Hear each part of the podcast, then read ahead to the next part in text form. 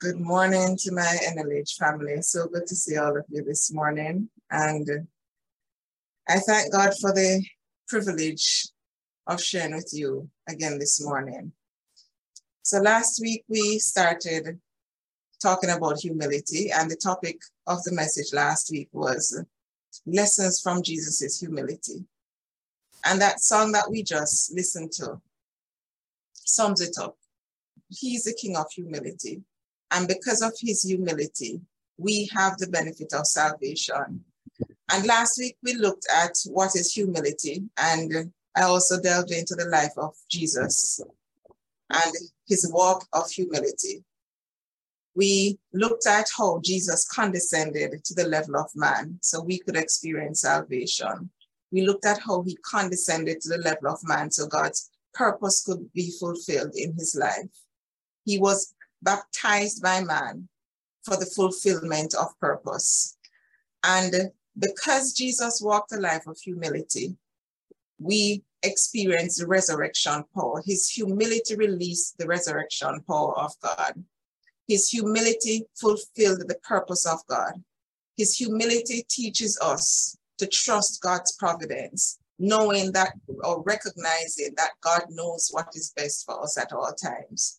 And though Satan's temptation may come based on, on needs that we have, he may choose not to meet that need in a way that we expect it to be met. But in his providence, he will determine how best to address the situation as it arises in our lives. And the last thing we looked at is Jesus' life of humility teaches us to trust God's promises concerning his provision towards us. And so those are the four things that I focused on last week power, purpose, providence, and promises. And this week, I want us to look at Jesus's walk in humility from a different perspective. And we ended last week by looking at, um, or we, we last week rather was focused or began, pardon me, by looking at Matthew 3, the end of Matthew 3, where Jesus was baptized by John the Baptist. And this week we want to start by looking at Matthew 4, which was also part of our text last week. And I want us to listen to the reading of this scripture, Matthew 4, from verse 1 to 11.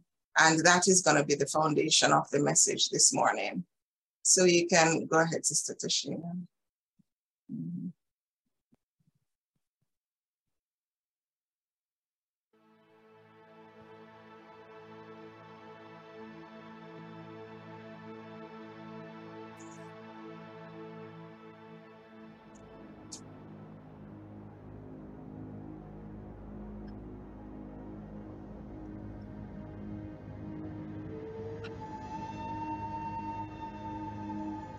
Then Jesus was led up by the Spirit into the wilderness to be tempted by the devil. And after fasting 40 days and 40 nights, he was hungry. And the tempter came and said to him, If you are the Son of God, command these stones to become loaves of bread.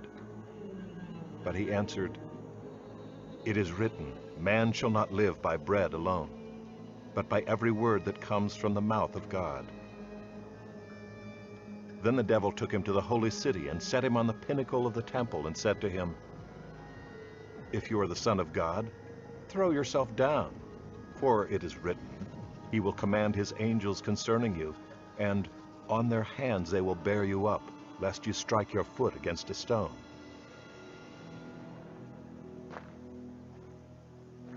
Jesus said to him, Again it is written, You shall not put the Lord your God to the test.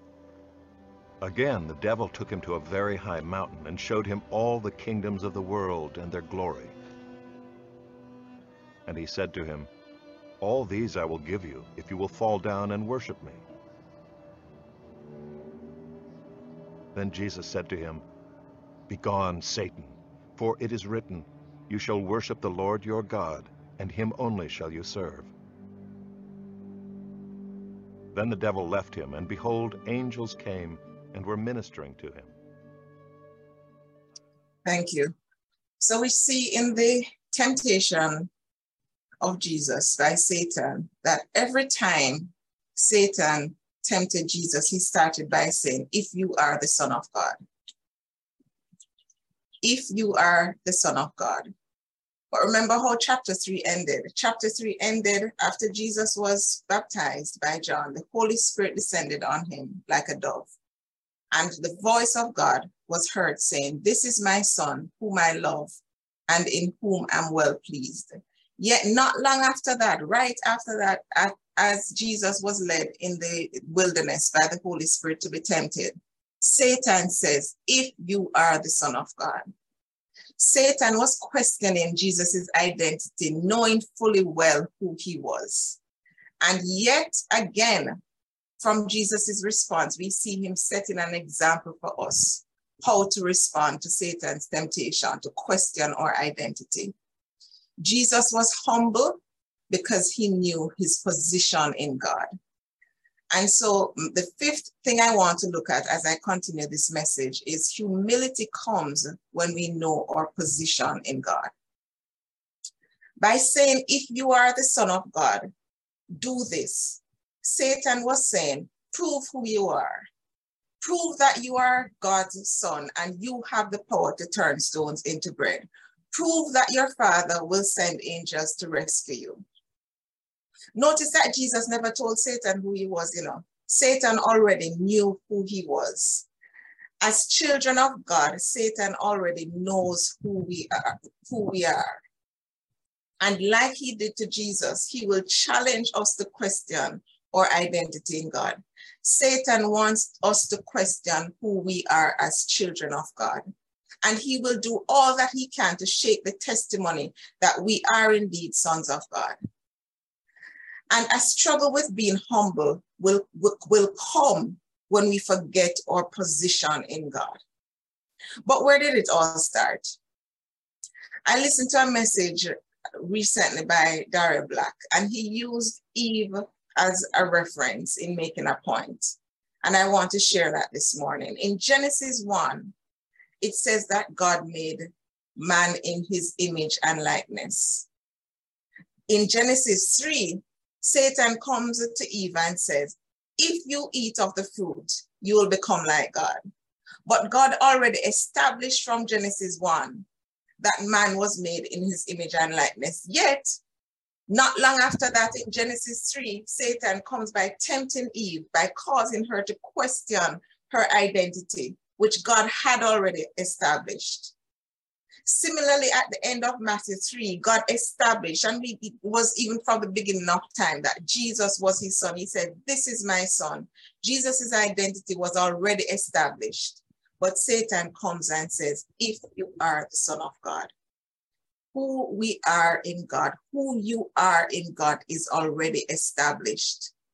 And we need to remember what the word of God says about us. And when we're tempted to be prideful, we use the word as a weapon against Satan.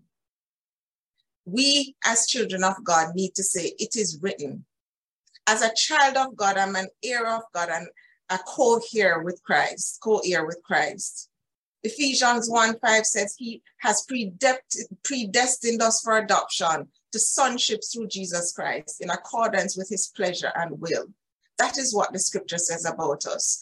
First John 3 1 says, I will look with wonder at the depth of the Father's marvelous love that he has lavished on me. He has called me and made me his very own beloved child. That is what we should be saying to ourselves. We are children of God. And you may be listening to me and you're thinking, so how does this apply to me? What, what, how, do, how is this how is this relevant? Let's revisit the first temptation. Satan identified a physical need that Jesus had, and he tempted him to do something about that physical need. He tempted him to seek to satisfy that physical need. That was Satan's bait. What is your bait? The devil has identified a need that you have born out of something and, and, and my brothers and sisters, this is where the rubber meets the road.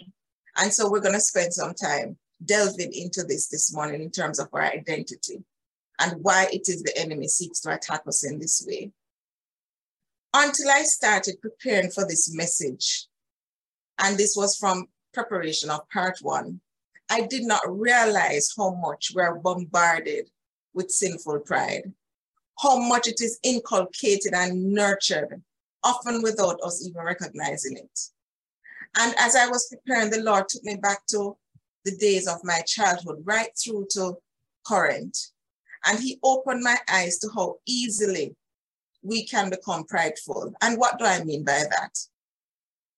I remember in primary school, I don't know how many of you went to primary school in Jamaica, but I remember in primary school, it was a source of pride, not just for the student, but also for parents to skip grade five.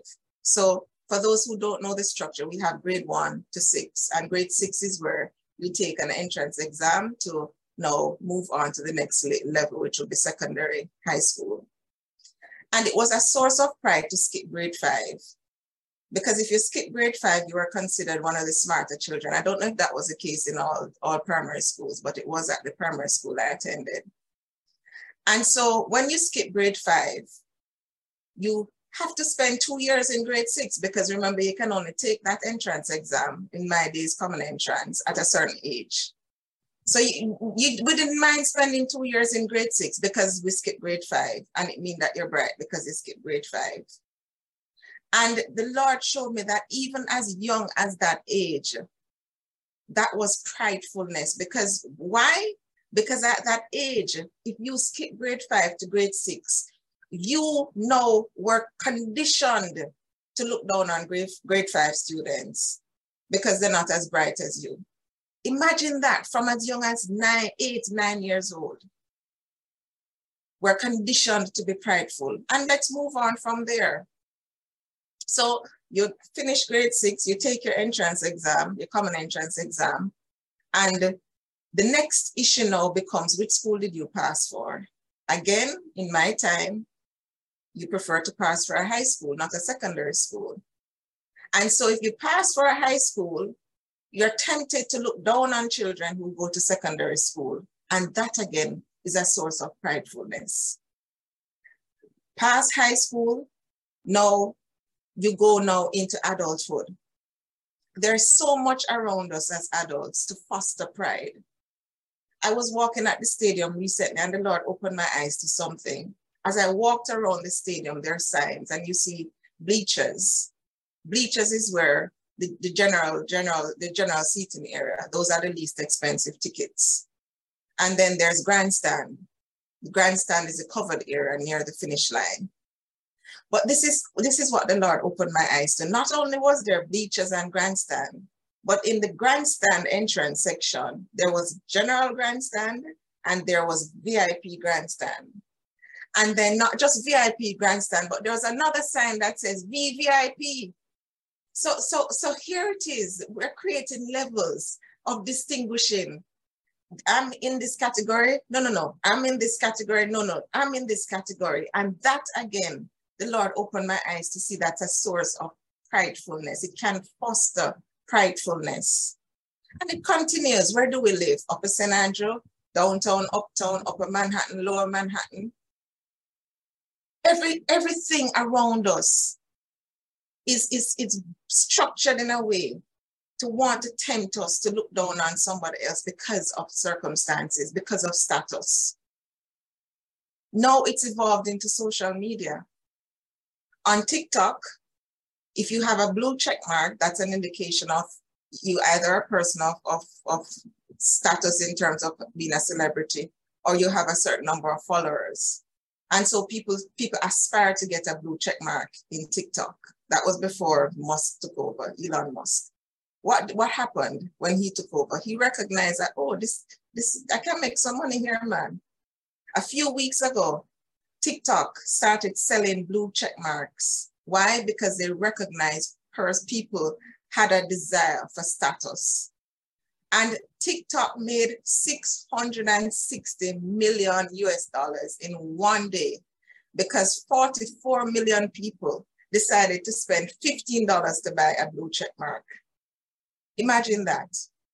Again, because it's a desire to distinguish oneself from somebody else. Why am I saying all of this? For many of us, we have given into the temptation to allow ourselves to be defined by what society dictates is important and is meaningful. And by so doing, we gain validation and a sense of importance, not from our position as children of God, but from the world's view. In the world's eye, it is important. And why does this happen? It happens because of a need. Satan's bait when he first tempted Jesus to turn stones into bread was a physical need born out of the lack of food. How about you? What is it that Satan is baiting you with? Who are you in the examples that I gave before? Maybe not literally, but look at it metaphorically. Where do you see yourself? Remember the types of pride that we looked at in part one. Maybe your struggle is with self exaltation, giving credit to yourself for hard work and accomplishment. You did it. And this happens, why? Because you may have grown up being told or thinking that you could never achieve anything. You forget James 1 16 and 17, where the word reminds us that we should not be deceived because every good thing comes from God. Maybe it is you were that grade five student or the secondary school student who you weren't considered smart. And so you grew up with an identity issue. And so people need to know that you have become somebody and your identity now becomes what you have acquired you have developed pridefulness.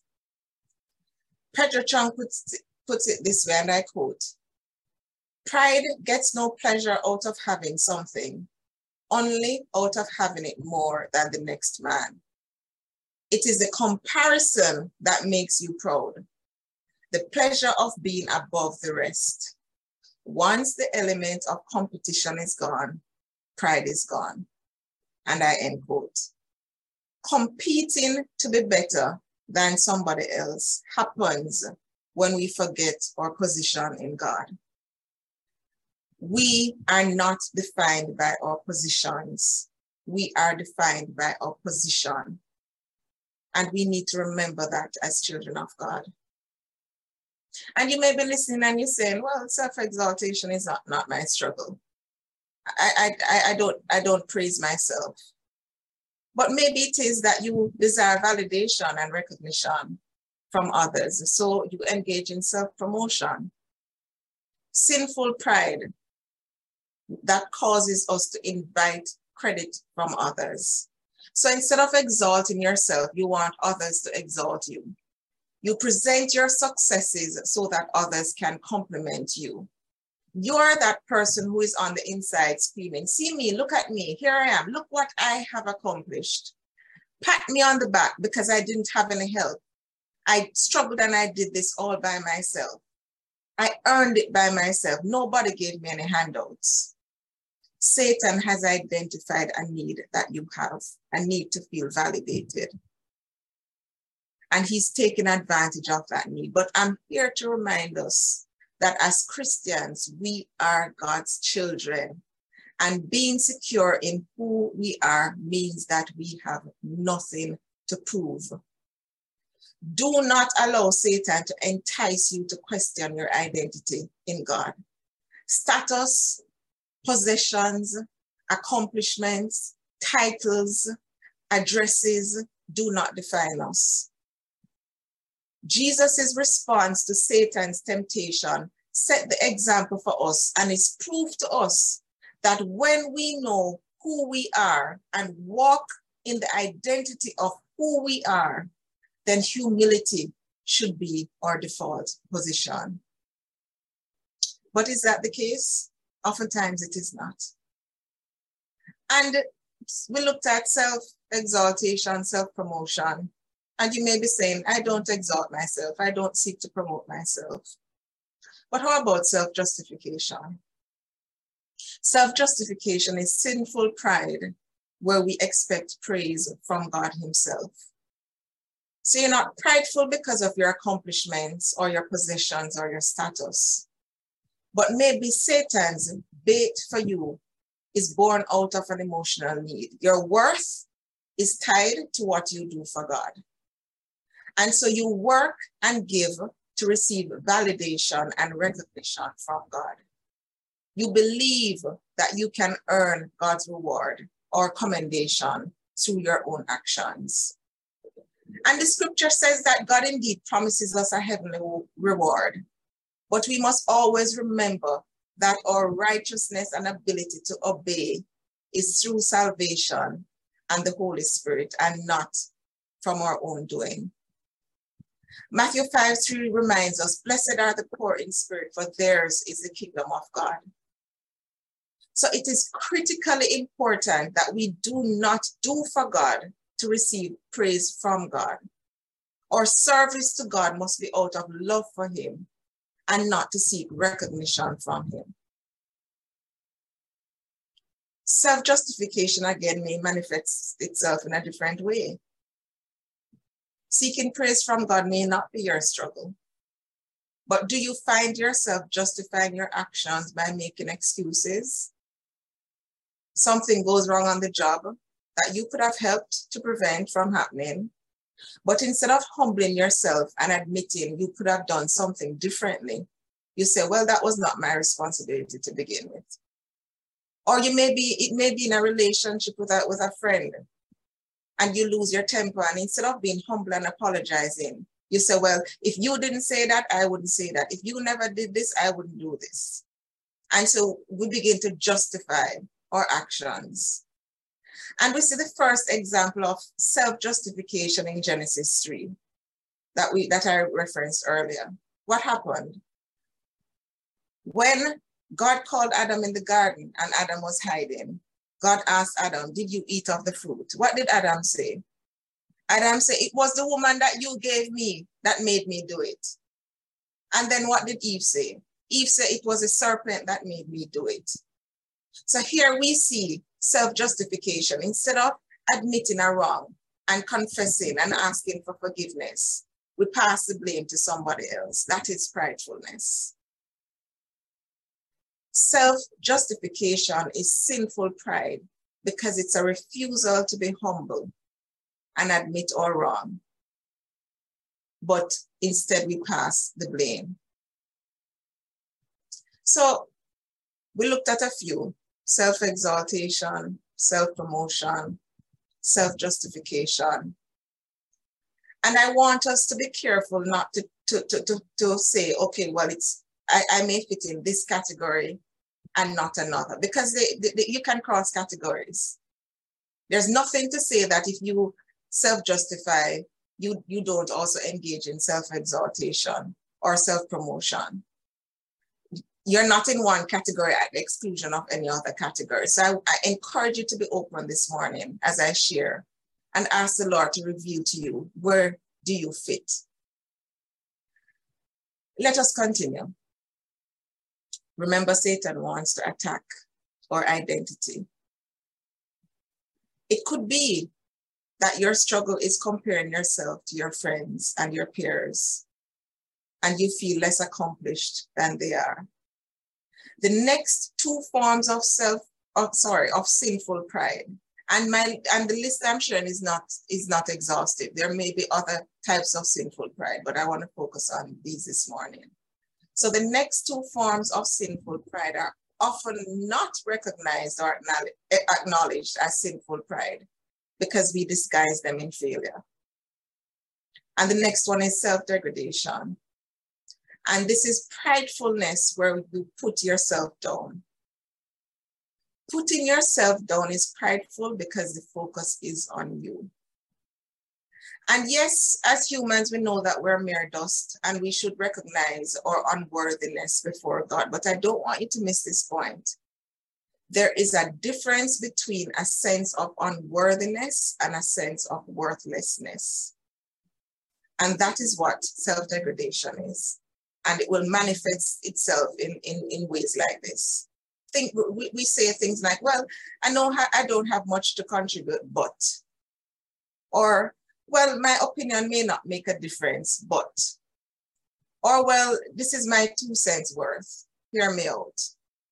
These statements are sinful pride veiled in self degradation.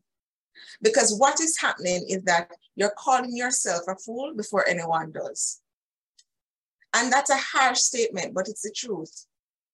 Before anyone gets to call you worthless, you call yourself worthless. Before anyone gets a chance to discount your opinion, you are going to discount it yourself. Matthew 5 22 says, And anyone who says, You fool, will be in danger of the fire of hell.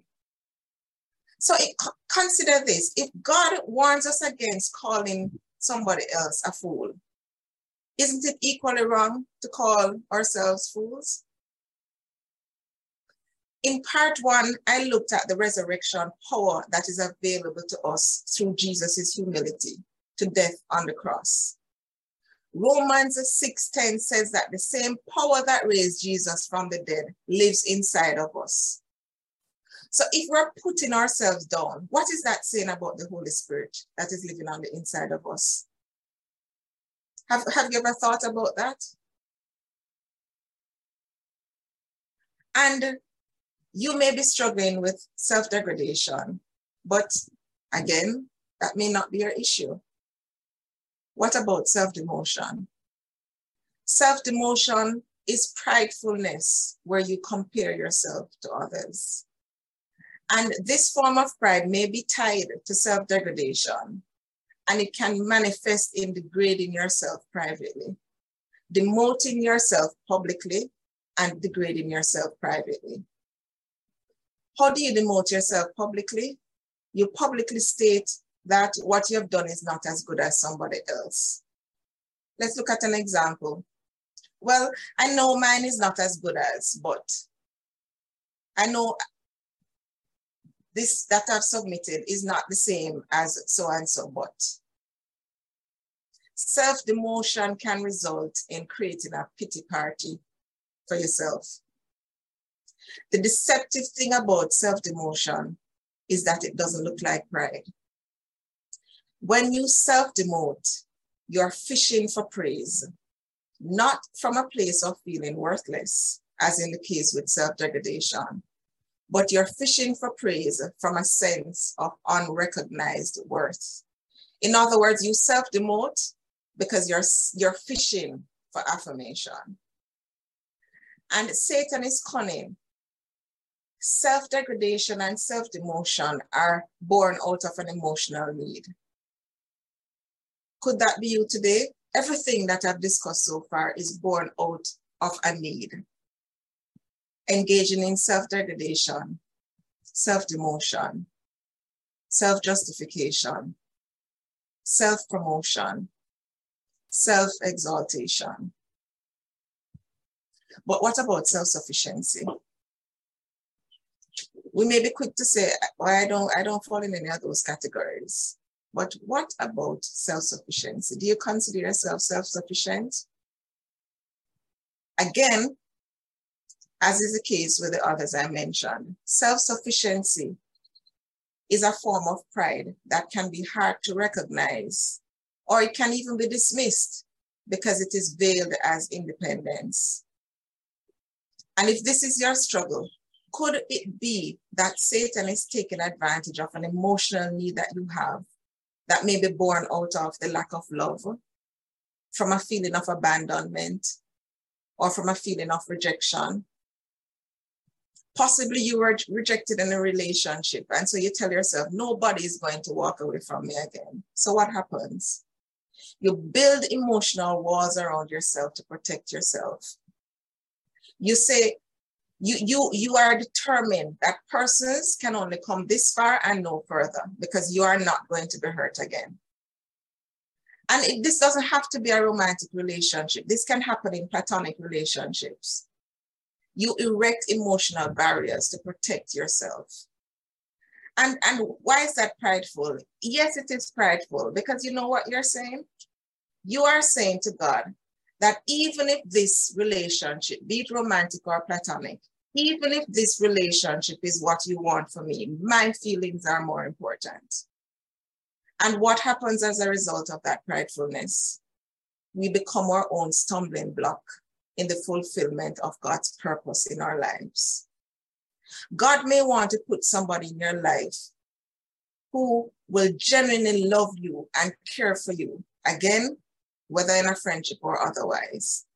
God wants to send friends, people to love you, encourage you, support you, but you set up emotional barriers. In a romantic relationship, you may say, okay, well, all right, yes, I'm willing to, to, to get involved in another relationship. But you declare that this person, he or she, can only come this far and no further.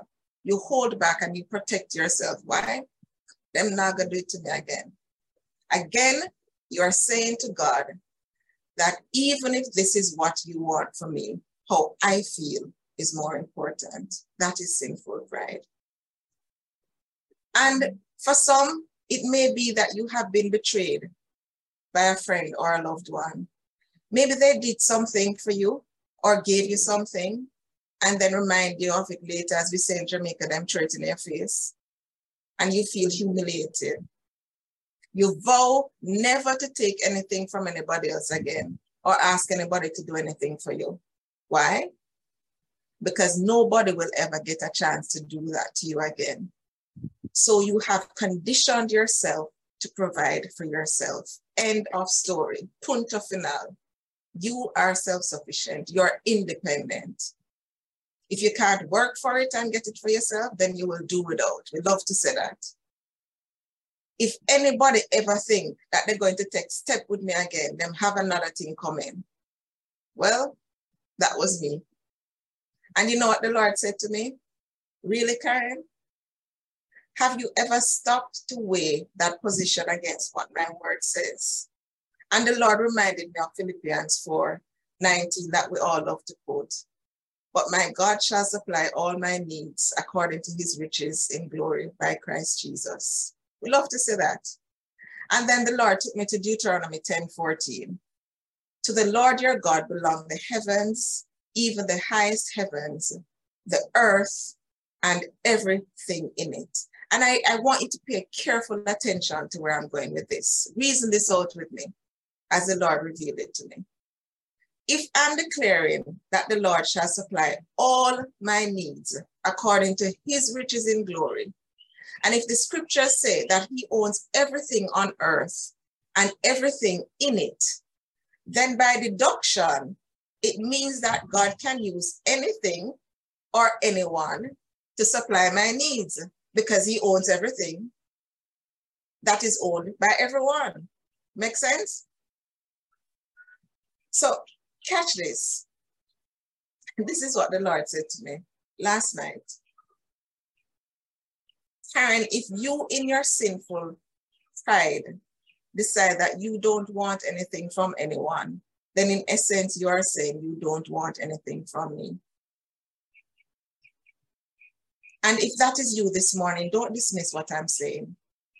You are saying, I was saying, if God, if I cannot dictate the terms on which the provision is made, if I cannot dictate who God uses to supply my needs, then I will fend for myself.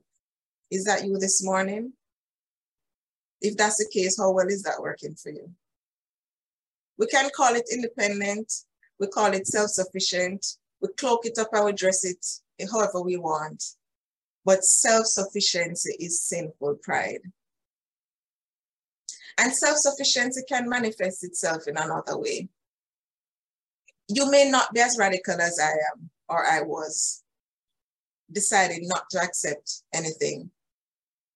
Maybe you accept it, but you have difficulty in receiving when you are given something. You take it, but you struggle even with expressing thanks to the giver. Why? Because lest they think that they owe you anything, lest they think they have one on you, you say, okay, I will thank God. I don't need to thank them for anything. And you, you may be quick to thank God for the, the, the provision, but you fail to thank the person who was used by God to make that provision. And we know very well the story of the 10 lepers. What did Jesus say? There were 10. Why is it only one returned to express thanks? Expression of gratitude is a sign of humility. And all this happens when can you can you still hear me? I just got a message on my screen. Yes, okay. All this happens when we do not walk in our rightful position as children of God and we allow Satan to question our identity in God. Jesus is setting the example for us by demonstrating that because of his confidence in who he was in his father, he had nothing to prove to Satan. And that, my brothers and sisters, is the bedrock of humility. Humility is not about not wanting to be recognized or want or awarded for accomplishments. Humility is not about devaluing yourself or discounting your hard-earned accomplishments. Humility is not born from a feeling of smallness or helplessness or unworthiness or worthlessness. Humility is about recognizing that we should be it's so much in awe of God, who is so much greater than we are, that everything that we have and everything we are is only by his grace. Humility is described in Philippians 2, verses 3 to 8. And this sums it up. Do nothing out of selfish ambition or vain conceit, but in humility consider others better than yourselves. Each of you should look not only to your own interest, but also to the interest of others.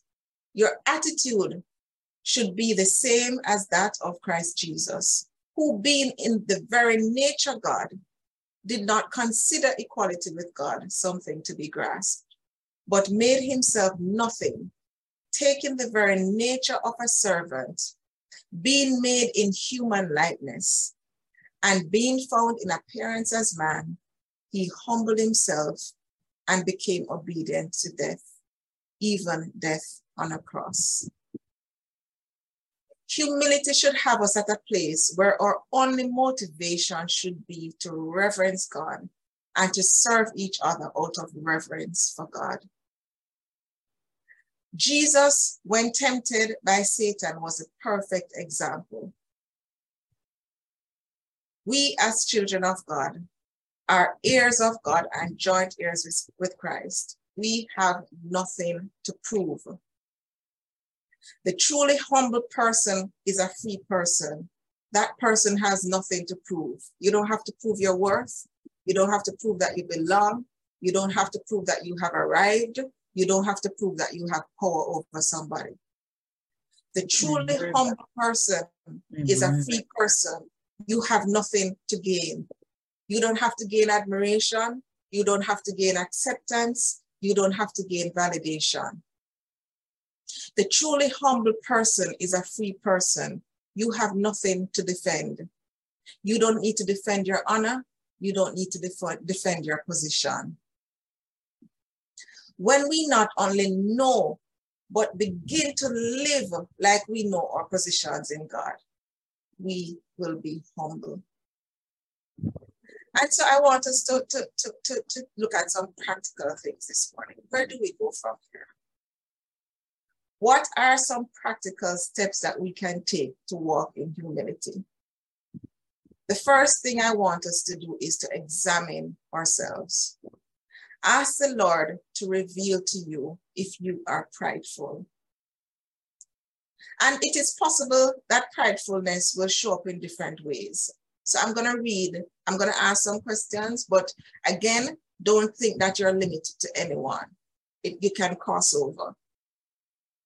Be open to hear what the Lord is saying concerning what your struggle is. Ask yourself, do I exalt myself? Do I promote myself? Do I justify myself? Do I degrade myself? Do I demote myself? Or do I consider myself to be self sufficient? Some more questions to consider. Are you quick to judge? Are you overly concerned about what others think about you? Do you feel superior to others? Or tell them, whether directly or indirectly, that they're inferior to you? Do you get satisfaction from putting others down? Do you get pleasure not from having something, but knowing that what you have is more than what somebody else has? Do you feel validated when you're complimented or recognized? Do you compare yourself with others to make yourself look good? Do you feel threatened by the success of others? Are you resentful because of the success of others? Do you have a tendency to put people in their place? Do you have a tendency to think or to say, do you know who you're dealing with? Do you have a tendency to think that being asked to do certain things are beneath you? Are you quick to list your accomplishments, your titles, your certificates, your degrees? Or are you quick to discount your accomplishments? Are you frustrated about your own limitations? Are you quick to blame others or make excuses for your own mistakes? Are you quick to explain or defend yourself? Do you find yourself talking negatively about yourself? Do you seek attention and affirmation from others by making yourself look inferior? Do you discount the value of your contribution? Do you consider yourself independent?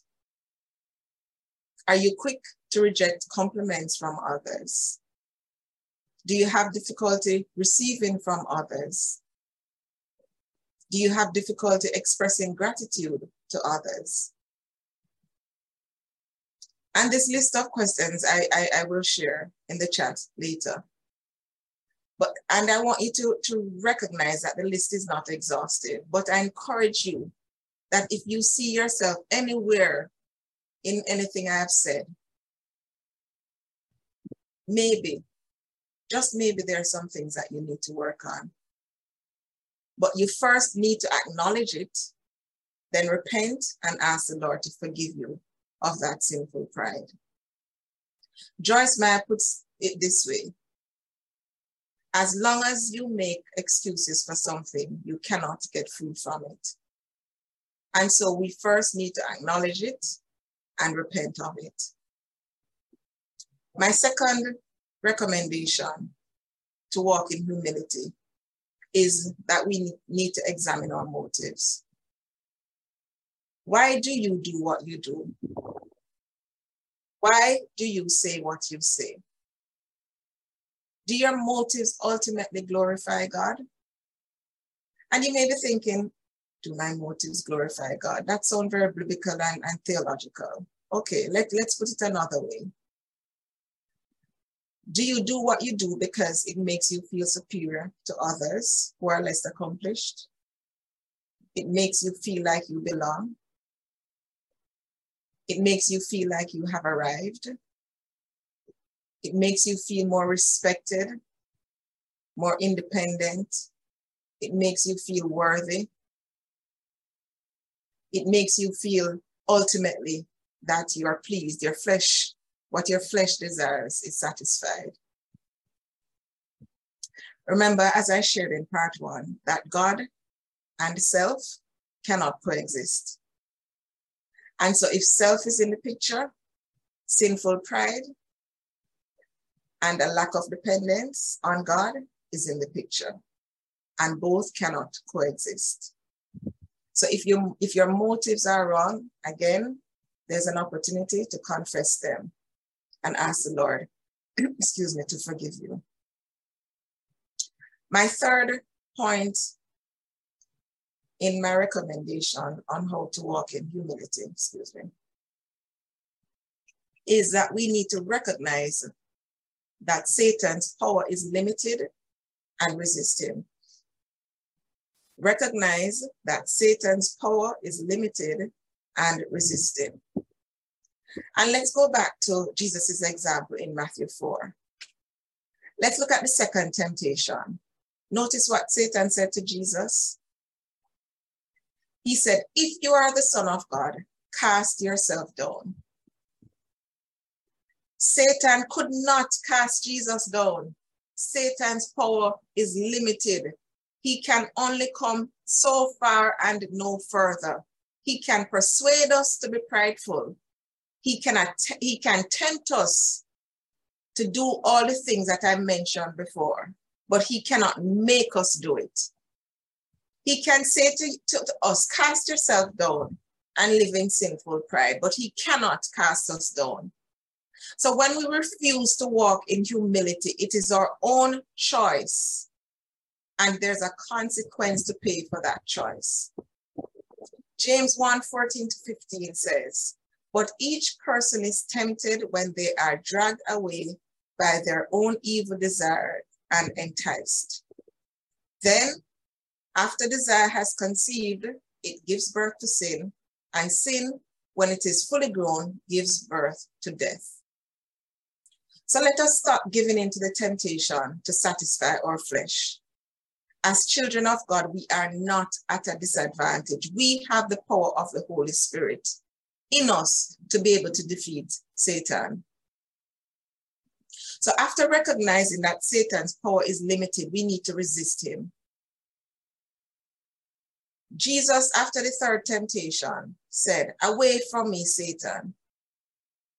Jesus' absolute and unmatched authority was on full display. He did not ask Satan to leave him, he commanded him to leave him. And as Christians, we do not have to entertain Satan with his temptations. The same authority with which Jesus commanded Satan to go, we too can command him to go. James 4 7 says, Submit to God, resist the devil, and he will flee. He, it, it doesn't say he may flee, he says he will flee. So we have the power to resist Satan. First Corinthians 10 13 says, No temptation has overtaken me except such as is common to man. But God is faithful, who will not allow me to be tempted beyond what I'm able, but with the temptation will also make the way of escape that I may be able to bear it. God will make a way of escape if we submit and humble ourselves.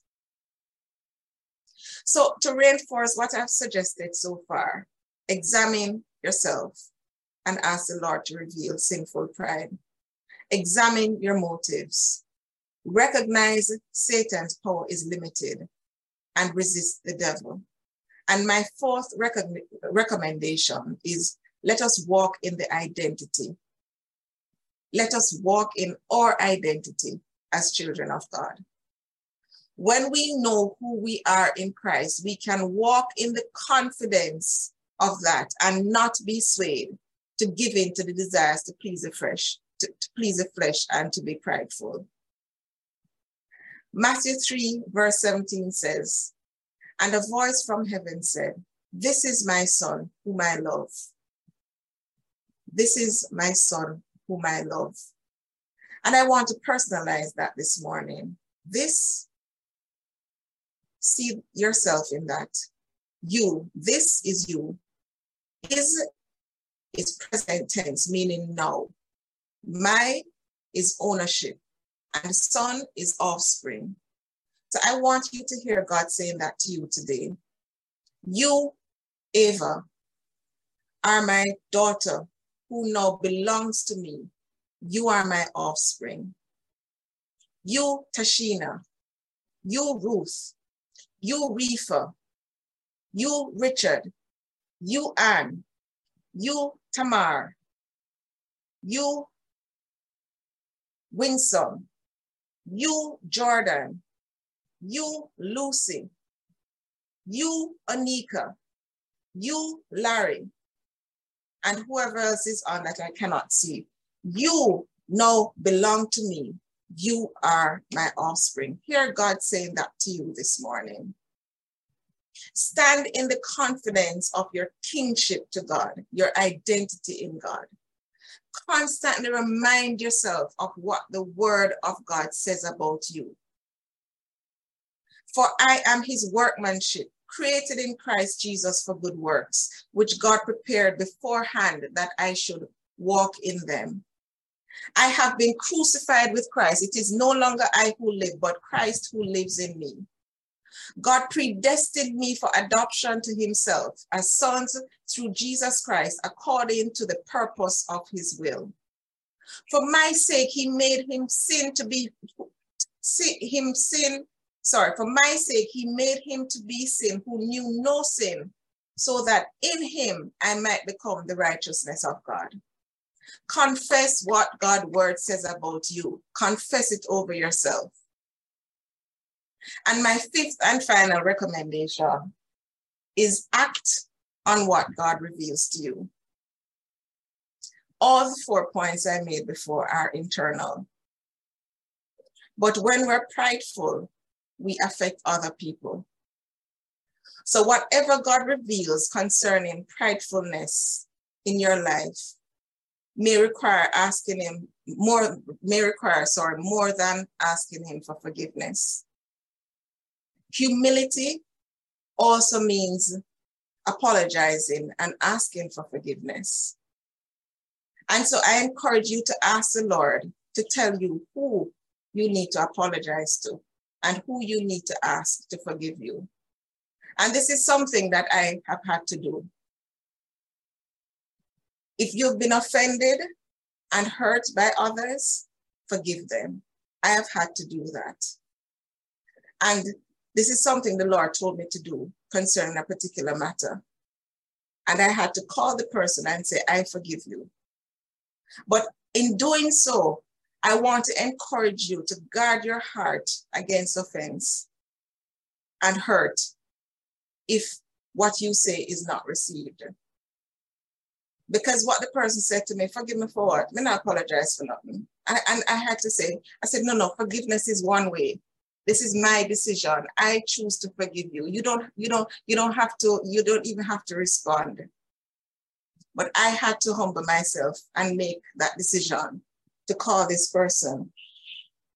As a matter of fact, these persons and say, I forgive you. And the reverse is also true. If you have offended or hurt others, you need to apologize and ask to be forgiven. And likewise, I will encourage you to guard your heart against hurt and offense. Because you may not necessarily hear, okay, I accept your apology. You may not necessarily hear, okay, I forgive you. But again, I remind you that forgiveness is one way. It's you making a decision to do that. And it may not be about forgiving or even being asked to be forgiven. It may be about humbling yourself in another respect. And again, this is something I've had to do. I'm tell you, this is the Lord mashed up with a message. Someone gave me something that I use frequently. And some time ago, the person took it back. And I said, okay, I accepted it and I moved on. And a few weeks ago, a friend of mine asked me, why don't you ask the person to give it back to you? And I said, well, I never thought about it. And I genuinely never thought about it. I just accepted it as it was and it's done. And since I was asked that question, I started processing it. And as I was preparing this message on humility, I kept thinking about it. And know that it was in my consciousness. Why haven't you asked this person back for that thing? I recognize that my decision, know that I'm thinking about it, and still not asked for it. My decision to not ask for it was because of pridefulness. And last night, I was still working on this message that I thought I finished last week. And after nine, the Lord said to me, You need to call the person and ask them back for it. And you know what I said? I said, Well, they're probably sleeping by now. So me do it in the morning. And I said, okay, I'll do it in the morning. And I was lying in my bed. I did. I was in bed. Um, I was awake up until I don't know, maybe minutes to one. snuggle up in my bed, I have my position, comfortable position. And in that position, I heard the Lord say, Karen, set your phone to remind you in the morning to call the person and ask for the thing. And I was too comfortable. And I said, I said, Lord, just remind me now. Just remind me in the morning. I don't want to change my position to set it on the phone. But you know what I love about God? God is so gentle. Because although I was resisting and trying to find all kinds of excuses not to, the Lord reminded me this morning. And he could have allowed me in my, my, my, my decision to be rebellious, to go my own way, but he's so gentle with us. And he reminded me this morning, and quarter past nine before I came on NLH, I called that person and I asked, I said, can I get it back? I asked the person that question and the person said, why? And I said, because I want it back. You know how much humility it took for me to do that? But I know the Lord is doing something in me. And brothers and sisters, I know He wants to do something in you. So I encourage us don't just listen to this message and walk away from it and say, oh, you know, you have your notes in your book and you shut the book and that is it. This is a, this is this is one of those messages that we have to live out. And I am challenging you as I close. Get an accountability partner. Get somebody who you trust, somebody who you know has your best interest at heart, and share what it is that you struggle with and ask them to hold you accountable. That is what is going to help us through this. So I dare say to us this morning that none of us are, are where we need to be. But let us, like Paul in Philippians 3, resolve to forget what is behind us and strain towards what is ahead.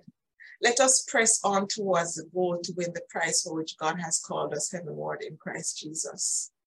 Humility can be a lonely road because it is contra to what society dictates is normal. But the beauty is that we have a Savior who has set the example for us, and we can follow his example. And the song that is going to be played shortly is one that we grew up singing. Probably all of us know it. And this, the song is entitled, I Have Decided to Follow Jesus. No Turning Back. And for as long as I can remember singing this song, when I hear it and when I sing it, I think of it in relation to a lifelong commitment to Christ as my Lord and Savior.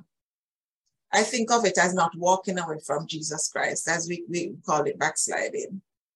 And that may be you too. But as you listen to it this morning, I want to encourage you to listen to it in the light of the context of this teaching on humility. And as it plays, and as you sing, no turning back, ask the Lord to show you what it is that you are turning away from.